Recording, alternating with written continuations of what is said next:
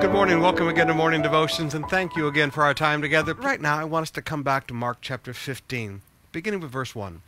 Very early in the morning, the chief priests, with elders and teachers of the law, with the whole Sanhedrin, reached a decision. They bound Jesus and led him away and handed him over to Pilate. Are you the king of the Jews? asked Pilate. Yes, it is as you say, Jesus replied. I started on this yesterday. Now let me finish it. Yesterday, Jesus stood before the religious persecution and refused to deny who he was. He, he took a stand for who he was. Now he stands before the world.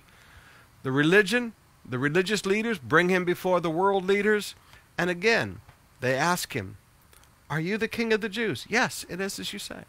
Jesus refused to deny who he was, even though he knew it would bring him pain. Now, I've taught you this twice now because it's brought out twice.